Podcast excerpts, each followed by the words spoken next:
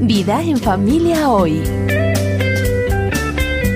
Bienvenida y bienvenido a Vida en Familia hoy. Gracias por acompañarnos. Aproximadamente en 30 segundos usted escuchará qué está pasando en muchísimas habitaciones en todo el continente. Bueno, especialmente cuando un hombre y una mujer hicieron el compromiso de orar todos los días el uno con el otro. Ah, el sueño. El sueño puede llegar rápidamente y su voz puede sonar un poquito Un poquito, bueno, parece que tengo un pequeño catarro. Un poquito carrasposa. Ah, un poquito pesada. Sabes, es la época del año. Denis, hay cosas que están en el ambiente. Oye, oye, ¿alguna vez ¿Te has quedado dormido mientras tú y Ana María oraban juntos? Hasta lo que puedo recordar, Denise, ¿por qué me estoy sintiendo como que eh, si estuviera en el banquillo de los acusados? Porque sí. bueno, señoría, hasta lo que puedo recordar. Vamos a tener que determinar la respuesta a mi pregunta, Roberto. Eh, se me viene a la mente una vez, eh, puedo decir que ha habido un par de ocasiones en las que mi oración ha sido tranquilizante para Ana María, Denis. la estás implicando en esto. Esta es la cuestión. Eh, si orásemos juntos todas las mañanas, en primer lugar... Te quedarías dormido. Bueno, nunca me despertaría. Y ella estaría más que despierta, ¿no es así? ella estaría más que despierta, porque así es como ella funciona, Denis. Eh, en la noche podemos quedarnos despiertos y hablar, pero usualmente yo soy el que se queda levantado hasta tarde para mm, hablar, porque después de un momento de que empezamos a conversar, comienzo a notar que el diálogo se convierte en monólogo y solo comienzo a recibir mm, mm, como respuesta. Y a esa hora yo sé qué debo hacer, apagar la luz y se acaba la conversación. Ese no es el problema con mi esposa Bárbara. Qué bien. Ella simplemente hace su mejor esfuerzo por las noches, quiero decir, comienza a compartir y hablar sobre los problemas y desafíos que estamos enfrentando, sobre las cosas que debemos hacer, su mente entra en acción y probablemente podríamos orar hasta el amanecer. Si tan solo hubiese dos personas despiertas para hacerlo, ¿no es así? Sí, exactamente, pero en ese punto yo sería el que se queda dormido. Eh, Denis, ¿alguna vez te has quedado dormido mientras oraban juntos, en tu caso? Oh, Bárbara sabe cuándo me quedo dormido, mientras, porque me dice algo y yo no le contesto, porque hay momentos en que tengo, vamos, mucho sueño. Estás al borde de tus energías, entonces. Así es. Quiero asegurarte que me he quedado dormido, pero me despierto. Antes de que Bárbara termine de orar, hubo una dimensión desconocida en la que yo me encontraba y yo sabía que era mejor volver a la vida antes de que Bárbara termine o yo quedaría muy, muy avergonzado. Y además eh, hubo algunos gruñidos que eran demasiado profundos como para ser palabras y el Espíritu estaba intercediendo a tu favor, supongo. Bueno, sabes, de hecho, vamos a dedicar una serie para desafiar a las parejas a que comiencen a orar juntos todos los días y, no dormirse. Y la idea es separar un tiempo quizá en la mañana. Eh, como Ana María quisiera. Como Ana María quisiera. O puede ser en la noche, como Roberto quisiera. Exactamente. Pero la idea es apartar un momento en el día en que los dos, como pareja, puedan comenzar el proceso y la disciplina espiritual de entrar en oración juntos delante de Dios. Esta es una disciplina que cambiará el curso de su vida, su matrimonio, y en mi opinión cambiará también su familia y su legado. Esa es una declaración muy atrevida, Denise, y sin embargo, sé que esto es algo que te apasiona, eh, la importancia de la oración, de orar juntos, ¿verdad? Muy cierto. Sabes, orar juntos podría ser la disciplina más importante que usted y su cónyuge puedan compartir. Esta es la razón. ¿Acaso le falta intimidad en su matrimonio? El orar juntos les llevará a nuevos niveles de intimidad, mucho más allá de lo que pensaron que sería posible. ¿Hay conflictos en su matrimonio? Yo puedo asegurar que el orar juntos va a evaporar, desarmar, resolver, prevenir los desacuerdos. ¿Desea más transparencia en su matrimonio? Orar juntos Orar juntos ciertamente abre sus corazones el uno hacia el otro. se siente lejos de Dios, aquí hay una promesa espiritual a la que nos podemos aferrar y aplicar. Clama a mí, dice Dios, clama a mí, y yo te responderé, y te daré a conocer cosas grandes y ocultas que tú no sabes. Eso se encuentra en Jeremías 33.3. ¿Tiene miedo? ¿Decepción? ¿Están desanimados, preocupados, enojados? ¿Han perdido la esperanza? Orar juntos calmará las tormentas de su corazón, su matrimonio y su familia mientras luchan contra el pecado.